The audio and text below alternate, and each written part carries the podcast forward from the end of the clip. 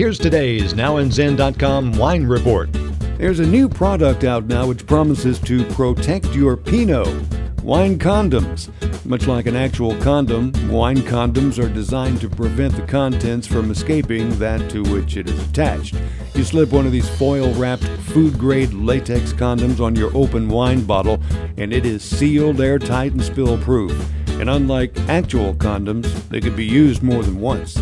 Mitch Strahan and Laura Bartlett came up with the idea, and they're marketing their wine condoms on Amazon. Get ready, they cost 15 bucks for a set of six. They aim to make even the most uptight wine snobs smile, one condom at a time, they say. Of course, the amount of smiling you do will depend upon your particular sense of humor.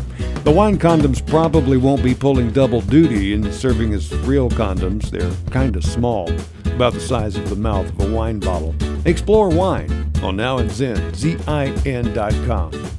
Thanks for listening. Hope you'll download us again soon. The music for the podcast is by Kevin MacLeod. I'm Randy Fuller. Read all about it on nowandzin, Z-I-N.com.